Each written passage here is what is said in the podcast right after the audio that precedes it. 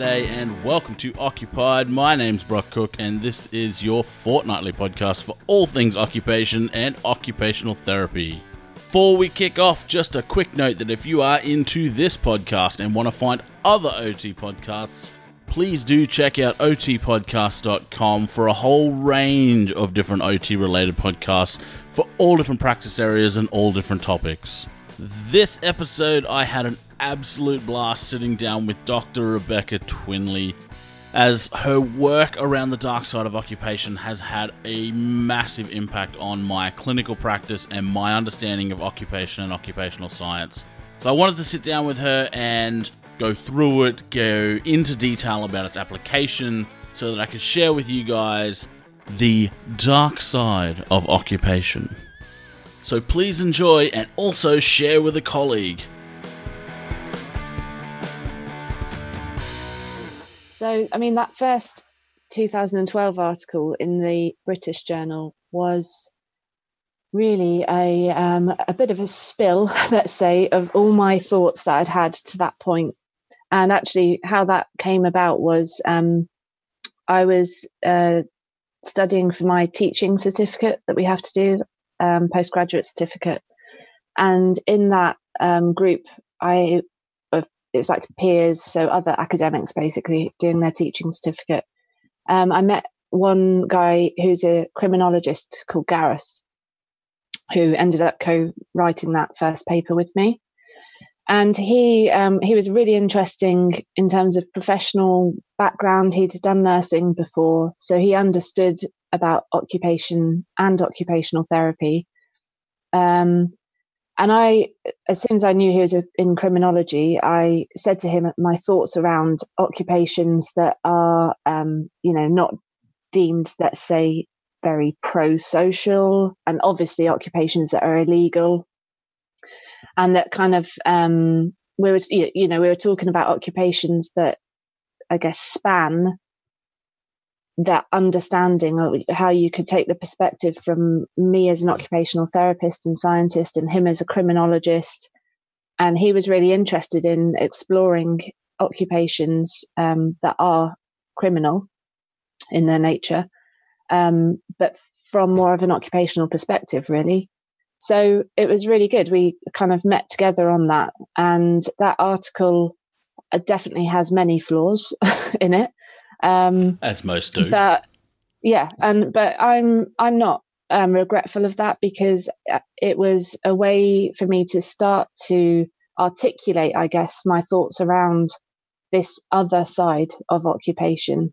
And I don't really even know where the dark side of occupation, literally as a name, even came from. To me, it was just, it, it was very much like, okay, so we we obviously um, need to look at occupations that are healthy and health promoting and um, positive as positive as pos- as they possibly can be in people's lives. We are healthcare professionals, and obviously we're hoping to promote health.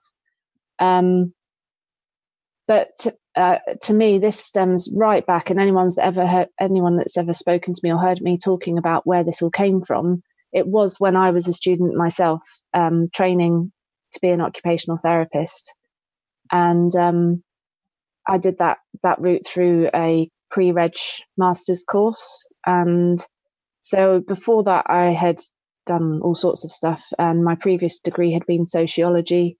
So it's fair enough to say I was a bit of a thinker, and I like to critically think and challenge things, and I I can pretty much remember being sat in um, class or whatever you want to say, and um, I used to smoke cigarettes at the time, and I wanted to go out for a cigarette, but we are in the middle of some kind of lecture or workshop. excuse me, and uh, and I just thought, well, why don't we look at occupations that aren't healthy and you know aren't that great in people's lives, or may be great in their lives, but aren't actually good for their health or are kind of compromising their feeling of well being, for instance. So that's where I think this the dark side in my head came from because it to me it felt very much like we're exploring all of this in terms of occupation, but there's a whole other side that is literally in the dark and yet to be explored, yet to be uncovered, yet to have light shed on it, you know, from our occupational perspective. Um, and I think that's where part of um, the need to clarify what the the how I've named or what I've named the concept is important as well. You know, it's not. I do whenever I talk about it. I'm excuse me. I think my students know now. You know, I say I I would never use the term dark occupation or dark occupations because I think as soon as you call somebody else's occupation something like they're dark, you're you know you're putting your kind of sub- subjectivity and bias and your opinion um, on what it is that they're doing. Um, so it wasn't meant to be used in that in that way. For instance, so it's not just However, it's not a noun essentially. Exactly. Yeah. yeah.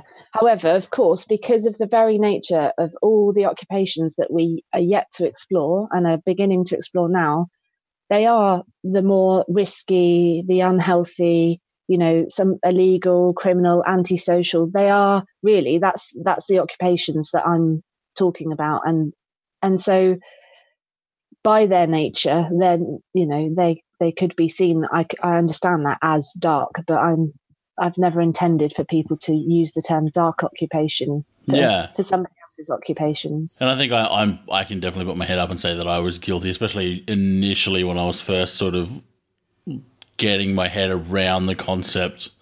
Um, I was most definitely using it probably incorrectly. I'll freely yeah, admit, uh, freely admit and, that. And and maybe that's um well probably that is my own fault, let's say. I think I perhaps needed to clarify this very early on, but um, I think in in my experience, in my own head, you know, trying to really, uh, like I say, articulate and and develop this co- as a concept is definitely a work in progress, you know, and and the more I think about it and ruminate on it and talk to others like yourself about it, it helps me to you know, it's helped me to rather get to a point now where hopefully I can articulate it a bit more um, clearly and usefully. Um, but but then you know there is I, I get lots of feedback from people who say that actually when they if and when they talk about the darks and they literally say the dark side of occupation in their practice some some of their service users and the people they're working with they themselves have chosen to use the term dark occupations to refer to what it is they do.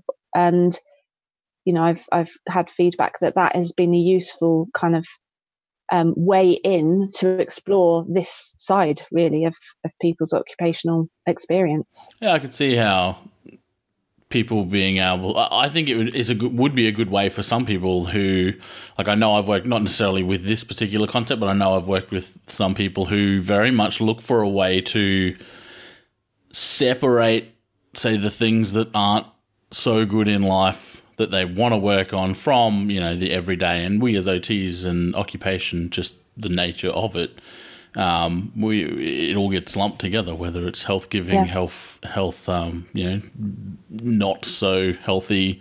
It's all occupation to us. So I have worked with people who who do benefit from you know being able to separate that out. So I can definitely see how how that would you know work for some people being able to say well they're my dark ones these are my yeah. my healthy occupations i want to make less of them and more of these kind of thing. Like being able to categorize yeah. it i guess helps would help some people process it maybe even.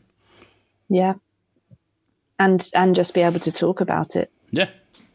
So did you when you sort of first started looking into it was there much obviously the the term itself may not have been been being used but was there much sort of literature or anything around uh, i guess non health promoting occupations yeah i mean i think if you um, step out of the occupational therapy and occupational science literature, let's say, then you know you could go years and years back. And particularly if you think about behavioral psychology, you know, they've been talking and writing about and examining people's behavior. Um, and that's not just positive, let's say, behavior or healthy behavior at all, is it? So, you know, I think um, that's that's where, for me, as an occupational scientist, I really, really value that um, kind of more interdisciplinary um, perspective that you can draw upon and also apply to when we're understanding people as you know as occupational beings. Because as i say disciplines other disciplines like psychology can really feed into our understanding and and yeah i mean you could go years back into literature and find literature that talks about the things that people do that are not necessarily healthy for sure um, in terms of within occupational therapy and occupational science, there's, you know, this is cer- certainly not the first time it's been mentioned. And I think I've referred to some key pieces in my, um,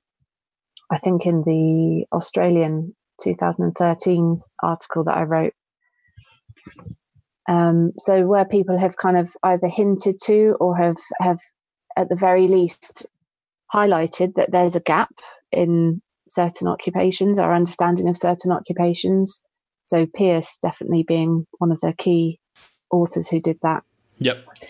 Um, and yeah, so it's it's definitely been spoken about by other commentators. Um, and I guess it's just for me, it was really uh, having that name and that for the concept was a way. Again, it's really just to articulate it, understand it, and basically develop a a framework as a perspective to understand people's engagement in these occupations. I think when I well, I would have come across it probably in like towards the start, so at at like 2012, um, and at that point in time in my career, I just moved back to Townsville. I was working in an acute unit, acute mental health unit I was at a period in my career where I was really sort of searching for. Uh, I, felt that the occupation was kind of lost in what I was doing, and I was searching for, you know, how can I make this more occupation based? So a lot of the reading I was doing was, well, if I'm going to try and do this, I need to have a better understanding of occupation and its uses and how we can use it and where we're supposed to use it and that kind of thing. And I think for me in in doing that research and having your work sort of right there from the start, it kind of just made sense. I wasn't trying to reconceptualize something over the top of stuff that I already knew. It just was like it just became part of how I understood occupation. Um, yeah. And I, I see it I don't know. I guess for me, I kind of struggled thinking like, why hasn't this been looked at before? Like, it just seems yeah. so logical yeah. that oh, how how have we not considered that occupations can be, you know, you can be actively engaged, they can have purpose, meaning, all the usual things, mm-hmm. and still have an effect on health. It's just not necessarily always a good one. Um, yeah, absolutely. And I guess that being able to incorporate that into my clinical practice helped me because I was working in mental health. Like I said, a lot of the people that I was working with, uh, you know, had comorbid substance abuse issues and that kind of thing. And it, it really helped me to get a completely different perspective on pretty much everything about them. You know, I, I can still remember very clearly, like actually talking with people with this in mind. And then it was the first time I'd been able to look at a person's situation from occupation, from an occupation point of view, and go, well, yes, this person's using all kinds of different drugs, but they're using it to fill a social need. Yeah. Like it wasn't straight up. Like I was able to. I felt like it, enabled me having the understanding of this. It, it enabled me to explore things in a lot more detail and get a better understanding of those so-called, you know, dark occupations. Um, yeah, absolutely. And I, I think in doing that, I, well, I felt like I was doing a better job, but I felt like I was able to get better, I guess, results and work better with people. Because once you, you know, if you take something like drug use and consider it as an occupation, once you go, well, this person's not trying to, you know, you can, most people can brainstorm the typical things that they think people use drugs for, whether it's, you know, mm-hmm. had a bad childhood or I'm trying to escape stuff or whatever else it is. Even talking with my students now, not many of them consider like this person's really lonely and the only social contact they contact they have is when they go to their friend's place and they're all high as kites. Yeah.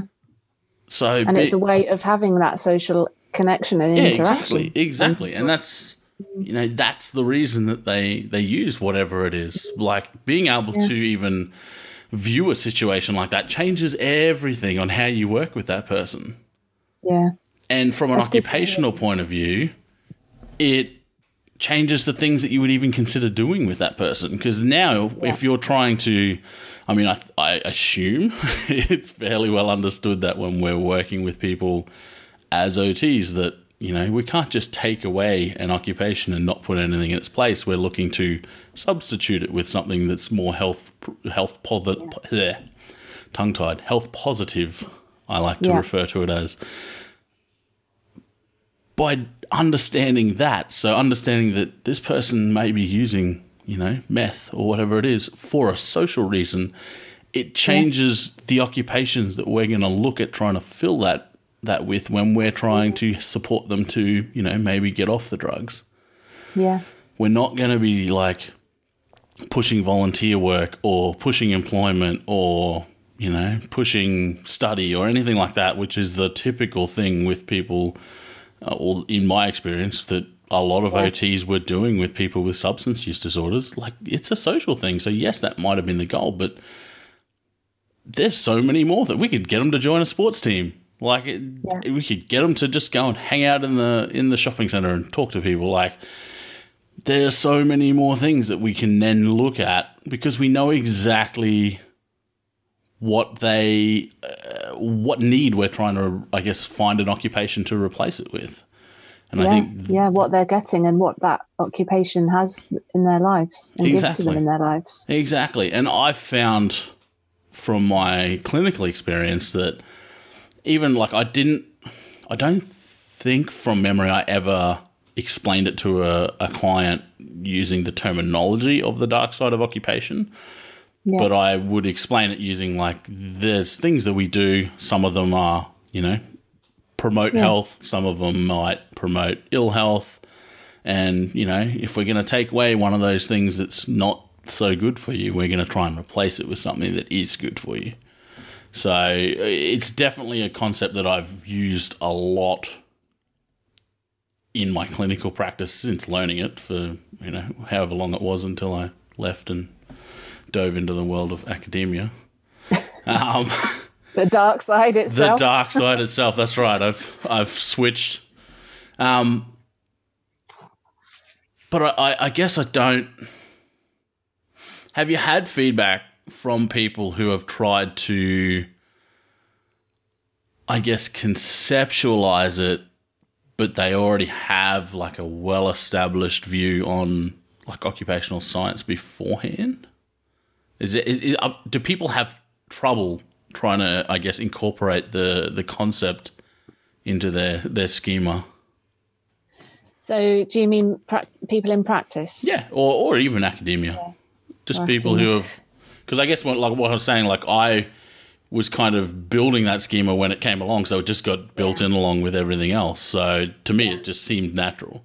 But I can imagine yeah. there's a lot of people that already have this very, like, very fixed view of I've got a really good understanding of occupation and this is how it works, etc. And then this slight different thing comes along, and it's like, oh, I can either try and incorporate that, or I can just push it aside and stick to yeah. what I what I know. Have you had any sort yeah. of feedback around that? I would say a little bit mixed. Um, I mean, going back to what you said, like to me, it, it, yeah, it certainly felt a bit kind of obvious, really. And I don't mean to be belittling or anything of anybody's thinking, but it to me it was like, why have we not thought about this? And that's you know, when I say when I go back to being a student myself, that is exactly how I felt and kept feeling until I got to this point where I started, you know, putting my thoughts down, let's say on paper. Um, and also for me, it was, you know, we we're we talk about and read about occupational therapy practice as being holistic in ideally and having this authentic understanding of people as occupational beings. Now, for me, an authentic understanding is really knowing a person in terms of the occupations that are important and are, you know, we, again, we talk about occupations and the role in the formation of people's identity, for instance. And um, for me, you know, working with somebody and only thinking or talking about the healthier occupations in their life, um, well, it just doesn't seem authentic. And I'm not, I'm really not belittling people's practice here at all, but I'm just saying, you know, surely authentic practice, true authentic practice, is is at least being able to be open and open the doors, as it were, for that person you're working with to be able to talk about other aspects of occupation that perhaps they've not felt they would have been able to before.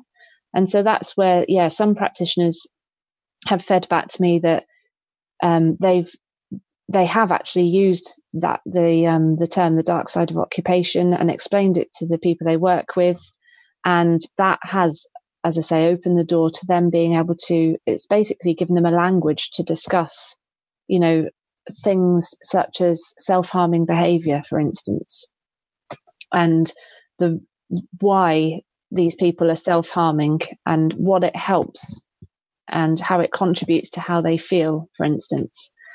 Um, and I think there are, you know, I go and um, give talks to certain groups and everything and of practitioners. And it's certainly always a, something that people say it would be, it's really useful to think about, but how can we incorporate this into our practice?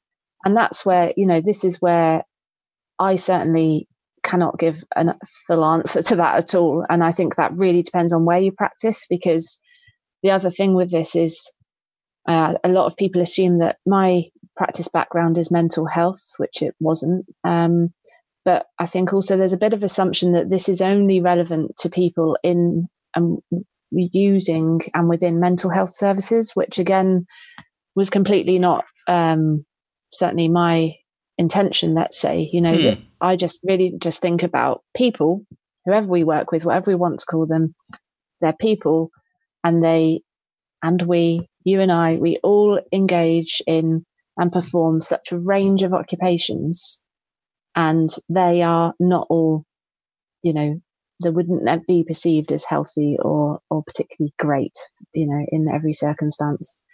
So there's yeah, I think there's that work to be done in terms of how do we explore this and develop exploration of this in practice and um, I mean, that's work that I'm starting to try to look at now, really.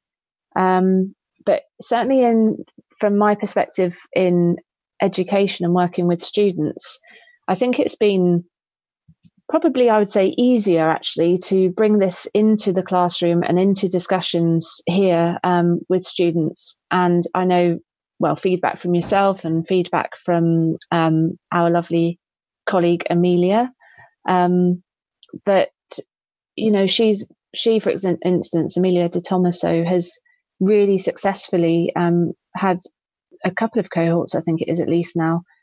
Um, looking that I think this is in some kind of critical um, module, thinking module. She's going to have to correct me on this somehow. Um, but yeah, she's uh, got her students to literally look at the dark side of occupation and then after really discuss that and and then think about how they think critically about people and their occupations and i know for ourselves where i work you know there's de- some kind of case scenarios that our students work with that are just so obviously you you need to discuss this side as it were of occupation. So for instance we have um, miranda cunningham and leonie bolland um, two of my colleagues here, and they've both been looking at working with homeless populations and um, the occupations of homeless people um, from and considering that from this perspective, you know, the dark side of occupation is just been so interesting. We've been able to get our students to think about it in that way as well. Um, so again, that's about you know really thinking about okay, there's there's always that um, kind of assumption, but it's certainly based very much on reality. But the the amount of drug use amongst the homeless population, but seeing that as you know, it's a problem that they need to be healed from, as it were, or they yeah, need yeah. to. Um, it's a very medical get, model view of it. Absolutely, yeah. But being able to understand that, um, you know, it's, it's, I mean, certainly not saying, yep, drug use is great because it's serving a purpose in their lives, but just understanding it, it is, though, it is at points serving a purpose in their lives. And that purpose could be the need to sleep when it's really cold at night, the need to cope with the situation that they're, you know, facing on a not just day to day, but minute to minute basis.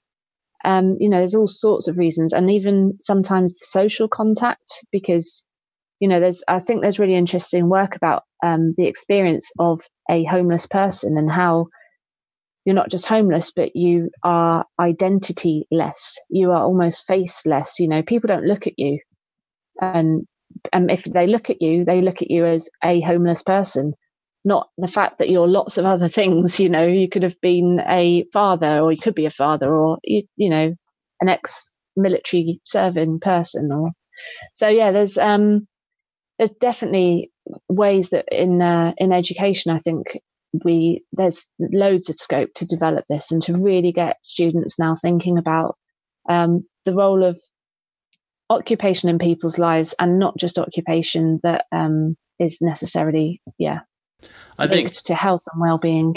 Yeah, I, I, think from my perspective, in using it as a teaching tool, it it, it almost made.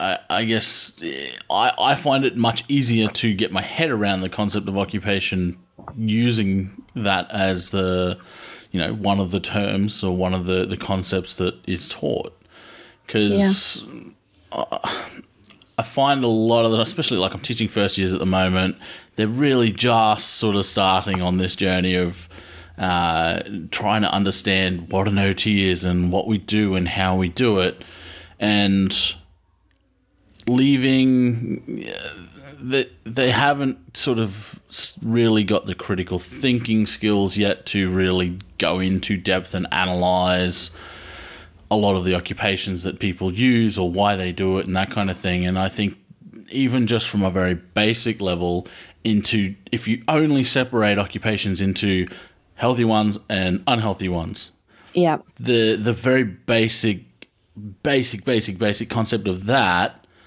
yeah, will has a lot of underpinnings. The underpinnings, the first underpinning that I like is that in doing that, you've made it client centered. Because yeah. yeah, it's healthy, or it's unhealthy. But yeah. that's got nothing to do with you to decide. Like you have to actually ask some questions to find out if something's healthy or unhealthy for someone. Yeah. Absolutely. Like, you know, you eating hamburgers every day for some people might be very unhealthy, but you see a lot of like bodybuilders and that kind of stuff. I'm not saying bodybuilding is particularly healthy, but you know, there's a lot of people that fit the stereotypical healthy mold that will still you know, eat junk food and that kind of stuff. Like it, it's very context dependent, and it makes. Absolutely. I think a lot of the definitions that we already have of occupation are, are, are almost for them when they're just getting into it, are almost like uh, they're, they're very structured. Yeah. So, and they, they take it as very structured, especially people that have come from high school. They're used to just getting, here's the information, here's the information, here's the information. And now we're t- taking them to the next stage where it's like, here's a concept. You have to learn to how to apply it as opposed to just regurgitate it. Um, yeah. And I think even just initially, say for that first semester, some of them struggle with that. But it's it's important that we're able to get that concept of occupation at least majority down for most of them, because otherwise they just start not you know start falling behind a bit through later years. And I, I've just found that even for me trying to explain it and trying to teach it, adding in the, the, the concept of the dark side of occupation uh, it makes a lot of sense, and a lot of them are able to connect it. And then the the concepts, especially around occupational science, that they've already know or they've already been taught, make a lot more sense. Because yeah. then we can start, like in the example before, we can start talking about well, why does someone do this? Like, what is the meaning to them? And that is more than likely going to be a big part in determining whether you know this occupation fits on the dark side for this person or it's a health promoting occupation. Yeah. So you actually have to look at the meaning for that.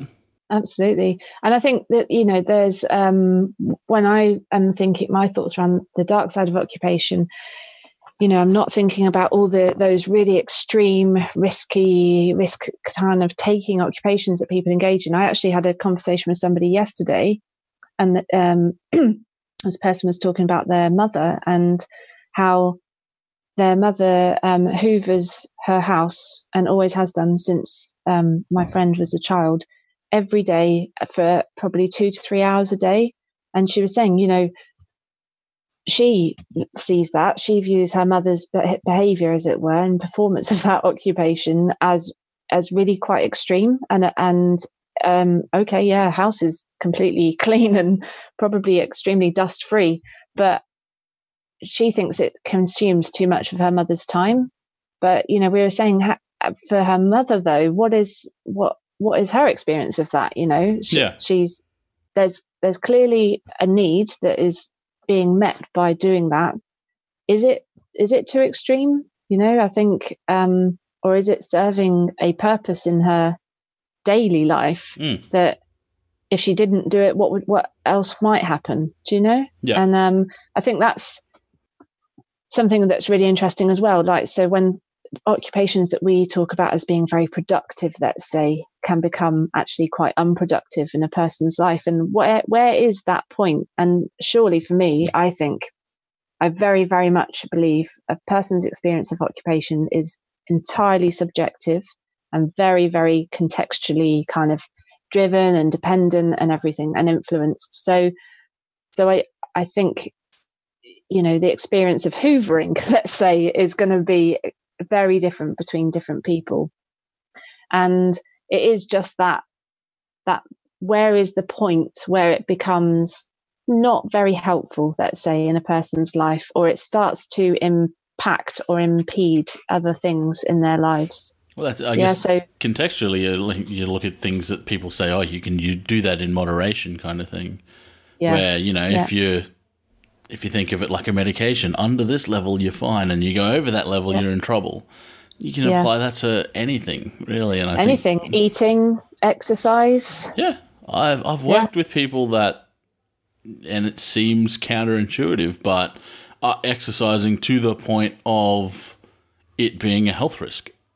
Yeah, absolutely. Like, uh, working with, uh, I can remember one guy that I worked with years and years ago who had an eating disorder and would exercise like would wake up in the middle of the night and do exercise just to burn more calories. Yeah. Like it, it was very actually him at the time was very bad for his health. But, yeah. you know, most people wouldn't think like exercise, how could that possibly be bad for your health? Whereas mm. I think this this concept allows you to think a lot more critically and I guess almost analyze it on a, a deeper level, but it's a very easy concept, I, I feel, to get your head around. Yeah.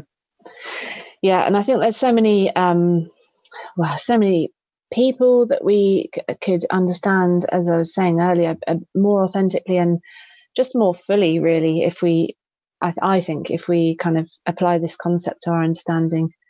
And there's so many areas as well that, you know, people that are involved in research there's so many areas that need to be explored so that we so we can enhance that understanding. And for me you know i'm very much i would want research that i do or i'm involved in to not just to um, work to develop this concept but i really really want it to have that practical application mm. and that use in practice. Yep so that in practice people are able to kind of understand things differently or maybe make a change to their practice and know how they're going to do that. Because um, that's at the end of the day, for me as an occupational scientist, that I think is is what we've got to be aiming for. You know, it's all well and good looking at developing understanding, but that understanding then has to be applied. Yeah. Doesn't it? And, and Yeah, things have to change if we're to, yeah, work differently with people. And there's, I mean, for me as well, I think it's just um, something that is not just in our professional lives, but in our personal lives as well. So, you know, I've, I've um, spoken to you about a very personal experience going on for me at the moment about a close friend. Um, and basically, you know, the whole, that whole, um, impact of a prognosis, let's say, on a person's life and then the things that they do. And I think, you know, things like that, kind of more, sig- those really significant life events and how that also impacts on the things that people do or, or how people do things as well. But not not even that's- not even the people directly, like even indirectly, like yourself, who's Yeah. not directly impacted by what we are talking about, but you know Yeah. the the impact, the, I guess the the indirect impact that it has on the people around that person. You Yeah. can also look at that as well. Yeah, very true. Um, I mean, I, for myself, my um, doctoral work was in the field of sexual assault between women, and so that led me to look at. I want. I wanted to look at the impact of being victimized in that way on people's subjective experience of occupation. So, literally, how were their lives and the things they did in their lives after that experience? How did it affect that from their kind of perceptions? And that really, I uncovered so much about um, the kind of the coping mechanisms, and sometimes you can talk about that as maladaptive and adaptive kind of strategies, let's say, and the ways in which you know they would do things to be able to survive what had happened and to cope with the traumatic effect of what had, had happened to them. Um, so for me, that's that's my own personal area of real interest is is the impact of trauma on people's occupations and basically daily occupational experience as well. I actually downloaded your thesis today. Goodness, you, I think you need a good. You need a little bit of time. It's is it like ninety thousand words or something? Oh yeah, it was about four hundred and fifty pages or something. It was it was it was it's a lot, but you know, It took a li- uh, you know a couple of days to Oh, put it together. whipped it up over the weekend. Yeah, Yeah, you know, yeah. Like, like all the assignments I ever wrote, it would have been done like the night before or something. Yeah, no worries. Too easy. I guess one of the other things I've used, uh, or the, the concept's kind of been integrated into something that I do is uh, self awareness. yeah, So I'm a big proponent of people knowing therapeutically what they're bringing to the table. And when I say that, I mean where you're at and being self aware to know what's going on with you. Like if you're having a shit day, that's going to translate into that therapeutic relationship. If you're having an amazing day, again, that's going to translate. But I don't think therapists do enough work in actually exploring that or they're either either that or they're just not honest enough with themselves but Yeah. what i have found is in doing that thinking about the dark side uh, of occupation for myself has really helped uh, in, especially like we were talking before about there's some things that you know in moderation won't have a, a negative impact, but you go sort of over that threshold and it can. And I think being able to think about that with regards to I'm going into this therapeutic, uh, you know, session, whatever it is. Where am I at at the moment? Well, you know, I've I'm feeling a bit sort of bit of tension. I'm feeling a bit of stress. What is it? What's causing that? And you know, stress I think is a really good example in that you need a certain amount of stress to function. Like I just said before, like I used to write all my assignments the night before because I didn't feel like I could actually do anything without that certain level of pressure. Um, Hopefully, I'd like to think that I'm a bit better than that now. It's that was 12 years ago or something, but uh, it's like we need a certain level. I think there's a healthy level of stress for for people to function and do things, but there's a there's a limit to that, and a lot of people don't don't realize or don't understand for themselves where that limit is or where their behavior changes once they hit that limit. And I I found personally that being able to conceptualize what I do using the dark side of occupation concept really really useful in I guess the self reflection for that side of it. So being able to know that, you know, when I'm tired, that doesn't that's not necessarily like a stress indicator for me. Like I haven't hit that threshold yet. Because I mean it's hard to measure like stress yeah. stress stress thresholds. Um, but I know when my dog's barking for some reason. I'm assuming my wife is stirring him up. Um, but I know when my, you know, when I find myself at the computer and it's been five minutes and I don't remember what I've actually done, I know I've hit that limit and I need to do something beforehand. So if I've hit that limit and I can recognize that before I go into, you know, some sort of therapeutic process, I can do something about it before. I can, you know, do some mindfulness or I can listen to some music or I can do something to bring myself back under so that I'm better able to have a positive influence on that therapeutic relationship. And I've found the dark side to be a really good tool for myself to be able to understand well, yeah, okay, I do need some of this, but too much is bad. Like where that, I guess, yeah. that change happens. Yeah, yeah. Has there been, or have you, do you know of anyone that's sort of using it, I guess, in those I would call that a non-clinical way, like not necessarily not directly with clients. I mean, certainly, I have lots of contact from.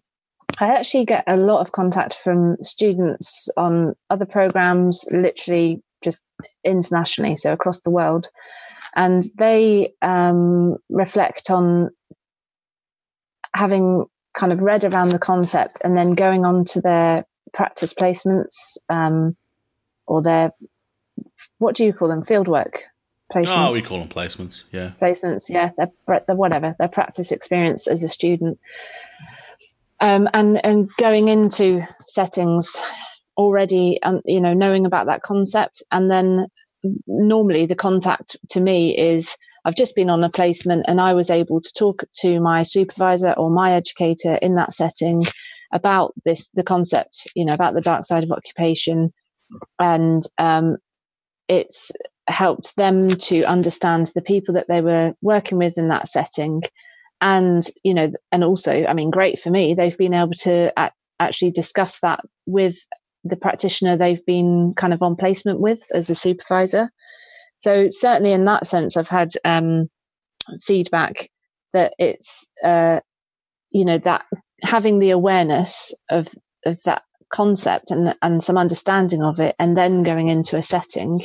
And as i was saying earlier this isn't just your kind of acute or forensic mental health settings. You know this these have included general hospital settings but working with people you know on a trauma and orthopedic ward or a in rheumatology it's um and again that comes down to the individuals that people are working with as well, doesn't it? Yeah, yeah, for but, sure. Um, yeah, I think the it's interesting though to what you're talking about in terms of self awareness, and I mean, listening to you saying how you need a certain level of stress in your life to to perform, really, I guess, or did in the past with assignments, for instance. And that's um, I think that's really interesting because it's you know that's when we think about some of the certainly those more risky occupations that people do um, so for instance you know if you're a member of a gang and lots of the things you do are quite high risk and most of the time illegal things you know how um how can anybody work with you as a as a gang member who has a very strong identity, a very very strong um, sense of group membership, and that affords you certain social status, certain rights to things. it and but in particular thinking about what you were saying about stress you know that adrenaline inducing um, or potential that some things have you know like we have um, a rising problem and i'm sure this is reflective of other parts of the world of knife crime um, and I recently had contact with a student from Brunel University, and they're looking at a project of working with um, people in, in London that are potentially in gangs and are therefore involved a lot in knife, um, you know, perpetrating knife crimes. And I just think that's so interesting, all of that to think about, because how can we, uh, can we, can we replace what that gives to somebody? and maybe we can't, but at least we could really try to understand what exactly their experience is and why it's so hard to to try to um, you know look at perhaps not engaging in any or all of the occupations associated to being, for instance, a gang member.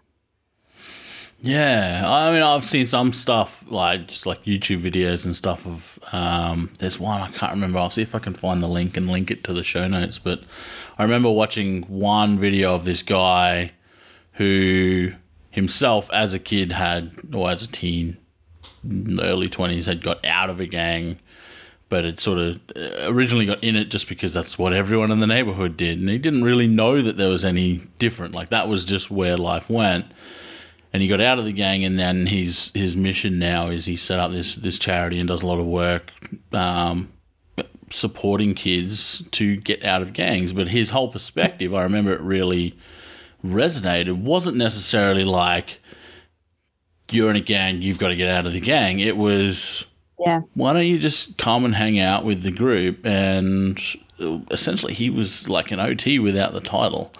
He yeah. his whole thing was like we'll show you different activities and they did like a lot of group stuff and made a lot of friends and connections within this group. And then if the kid decided they wanted to leave the gang then then that was fine, but like there was no hmm. That wasn't the focus. The focus was giving them something else in life and it was mm. giving them because obviously he had a very good understanding of what it was like to be in a gang and what it was like to leave a gang. Mm. He tailored it around that, and I guess that to me really resonated because I'm like that. If you were an OT and you were working with those people, like that is exactly what you'd have to do, but. Generally, as an OT, the difference is that we're not coming with that background knowledge. So we need, I guess, this theoretical understanding or the conceptual understanding of occupation and what people can get out of it and so that we can apply this concept to you know pretty much anything whether it's being in a gang or you know yeah. I, I know a friend of mine who is in Canada uh, I'm sure she's listening and is now almost an addict of skydiving went once and now yeah. can't stop and to me yeah. I'm like that's risky I, I I would rather learn to fly the plane than jump out of it. Yeah, but you can imagine as soon as you've experienced that high, you want to keep experiencing that, and she she probably get, takes it higher and higher. yeah, literally. I, I, yeah, yeah, I.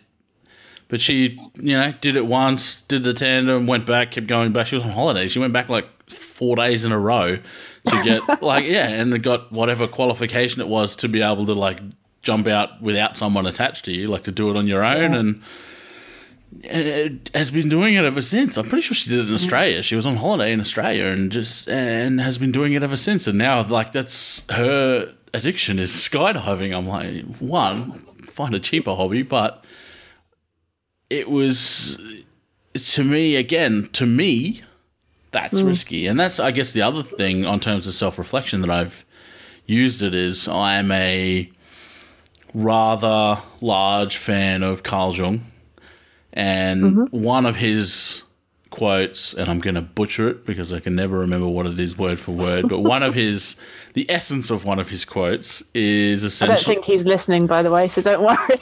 if you're listening, Carl, from the from the nether, well, wherever people go after they pass. Um, but yeah, one of his, his things is that anything that annoys us about someone else is a reflection of ourselves as opposed to, you know, a deficit or something being wrong with the other person. Projection. A projection, yeah.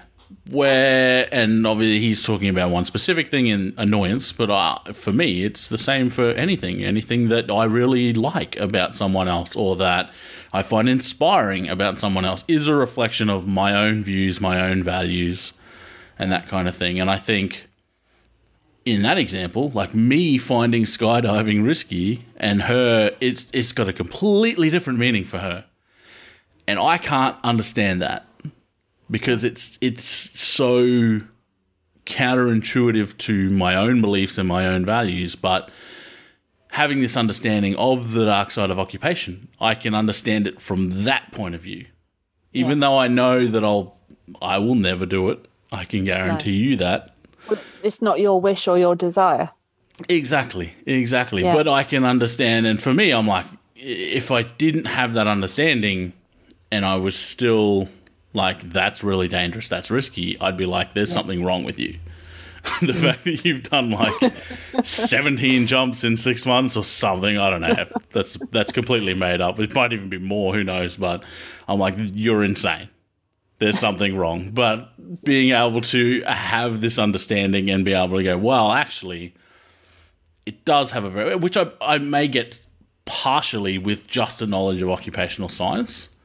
Mm. But I think the dark side allows almost like another layer of understanding in that, you know, it, this is why people do things that aren't necessarily health yeah.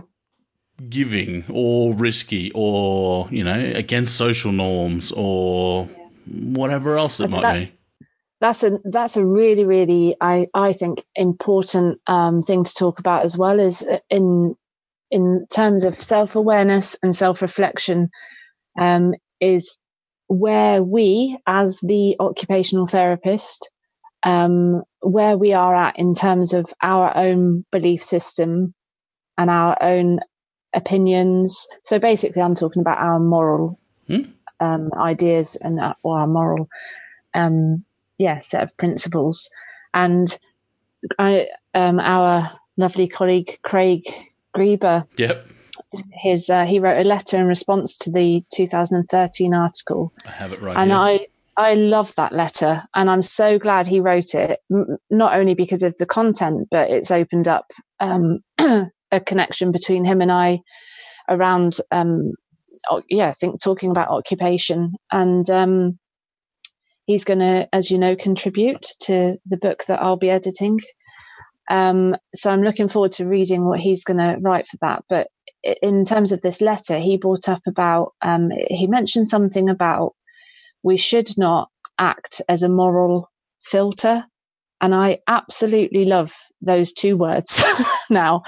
And it's just, I read it and I was like, thank you, because it's, it's absolutely true. Like, okay, we're, you know, I'm talking about the dark side of occupation, but, and clearly, clearly there are occupations that across societies are really not that great. They are damaging. They are very disruptive or depraved kind of occupations but you know there are there are lots of areas and lots of um, occupations in people's lives that you know to each of us subjectively and based on upon our own kind of belief system and values and morals um, we I, we might view them very differently between us as occupational therapists yeah so yeah, yeah. for instance you might view the skydiving very differently to how I would view the, the skydiving um, and I just think we, in terms of self awareness, we need to think about our own morals and how we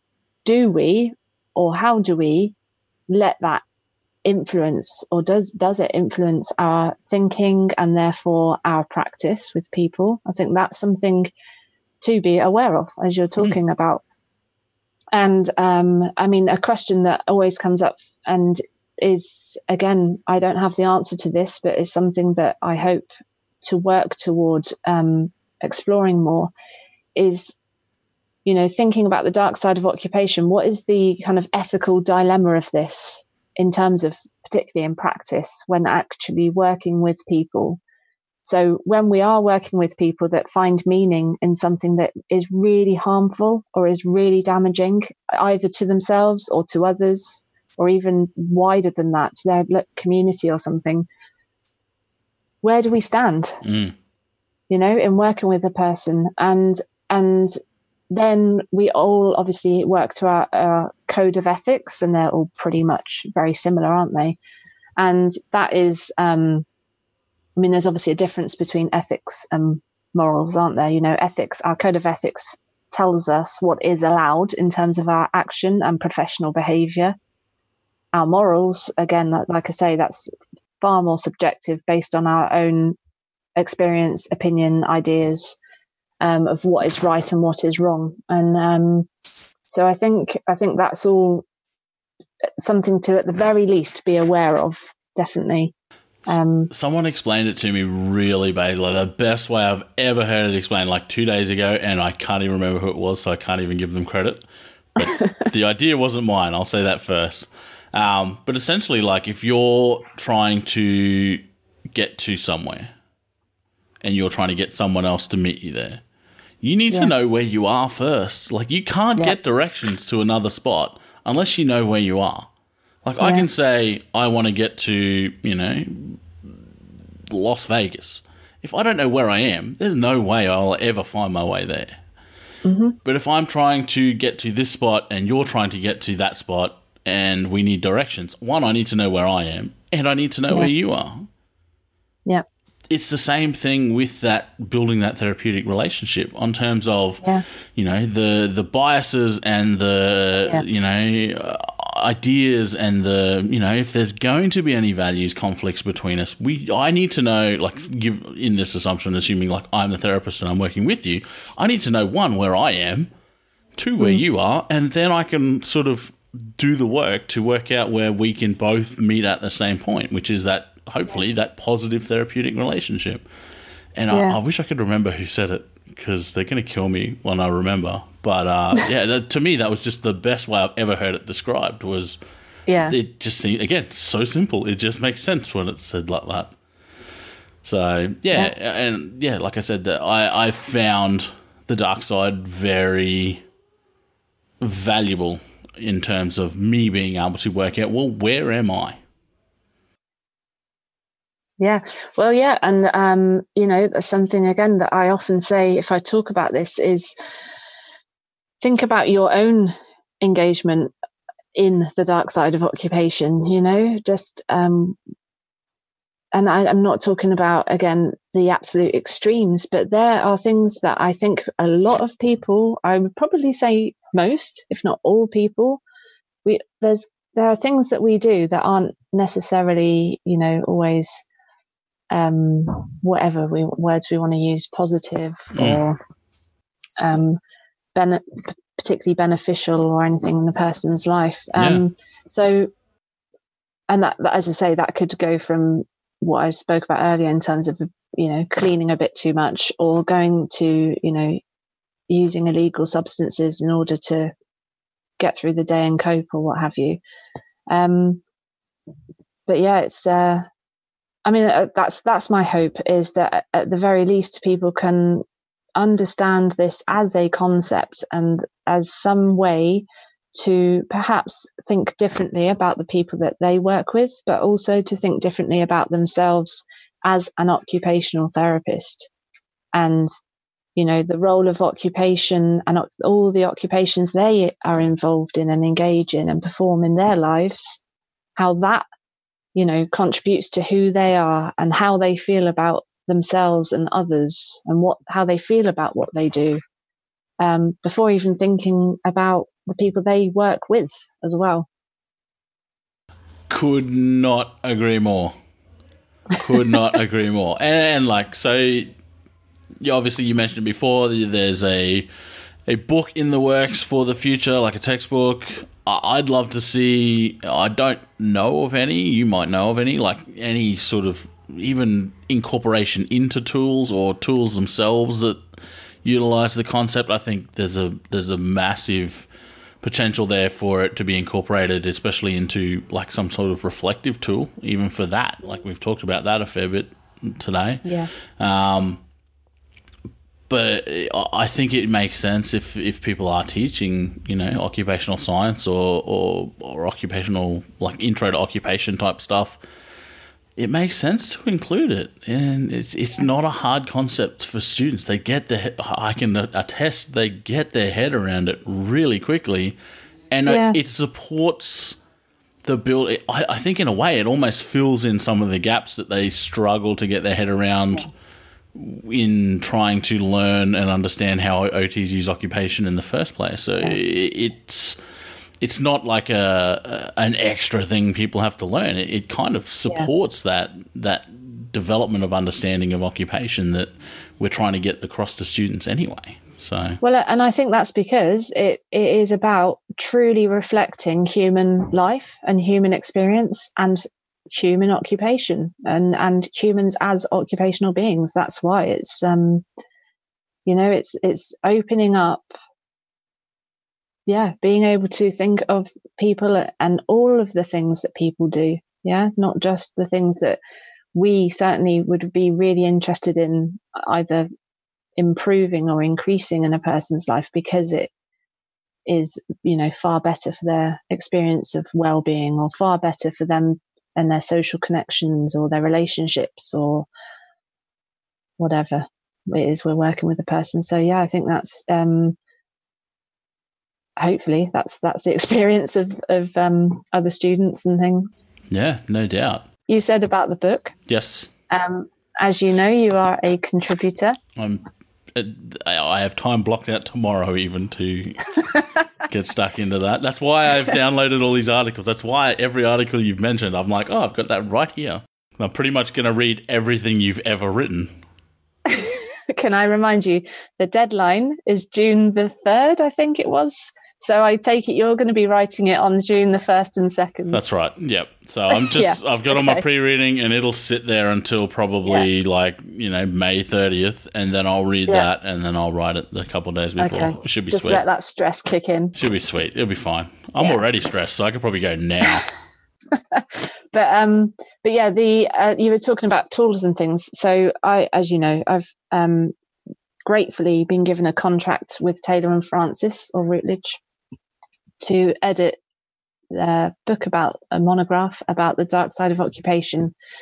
So this is for obviously very exciting for me, but um, I'm really pleased that uh, the the sections of the book are set out. So it's going to start more with the, I guess, the theoretical underpinnings and history, let's say, of um, where this has been spoken about, but not in you know necessarily in terms of the dark side of occupation, but where it as first a, was yeah, as a concept. Yeah, exactly. Yeah, yeah. As, and where it was first kind of highlighted or um, identified, and then um, I have somebody that will be writing about specifically about um, models of practice and a bit about assessment tools and can they do they allow for this consideration with within those um, that already exist?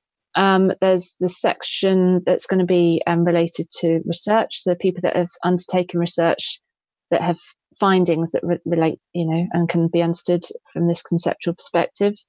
Then there's the area related to practice um, and within that i know i've got one contributor who's um, writing about how they've developed an assessment tool with a specific population um, that uh, in consideration of the dark side of occupation that has really helped them to work with this you know this population so um, um yeah i'm really hoping this book is going to be a useful resource mm. for ev- everyone basically involved in occupational practice whatever that role is I'm already excited. I've only seen the contents, the contents page, and I'm like, this is going to be amazing. It should be. I really hope so. So, um, yeah. So, keep your eyes and ears out, everyone, for whenever this book gets published. Guarantee and, I uh, will. I will let everyone know when it comes yeah. out. but yeah, more than anything, I just I really want it to be a useful resource and something that, as I say, no matter what stage you're at, you can pick it up and at least you know the majority of it relates to you or to your practice wherever that is, whatever you are, um, in some way. That's awesome, and I have no doubt that that's exactly what it'll do. Let's hope, hey. Thank you very much. Thank you. It's uh, always a pleasure to catch up, and uh, we shall talk very soon. Yeah, lovely. Yeah, have a nice weekend. I will. You too. Bye.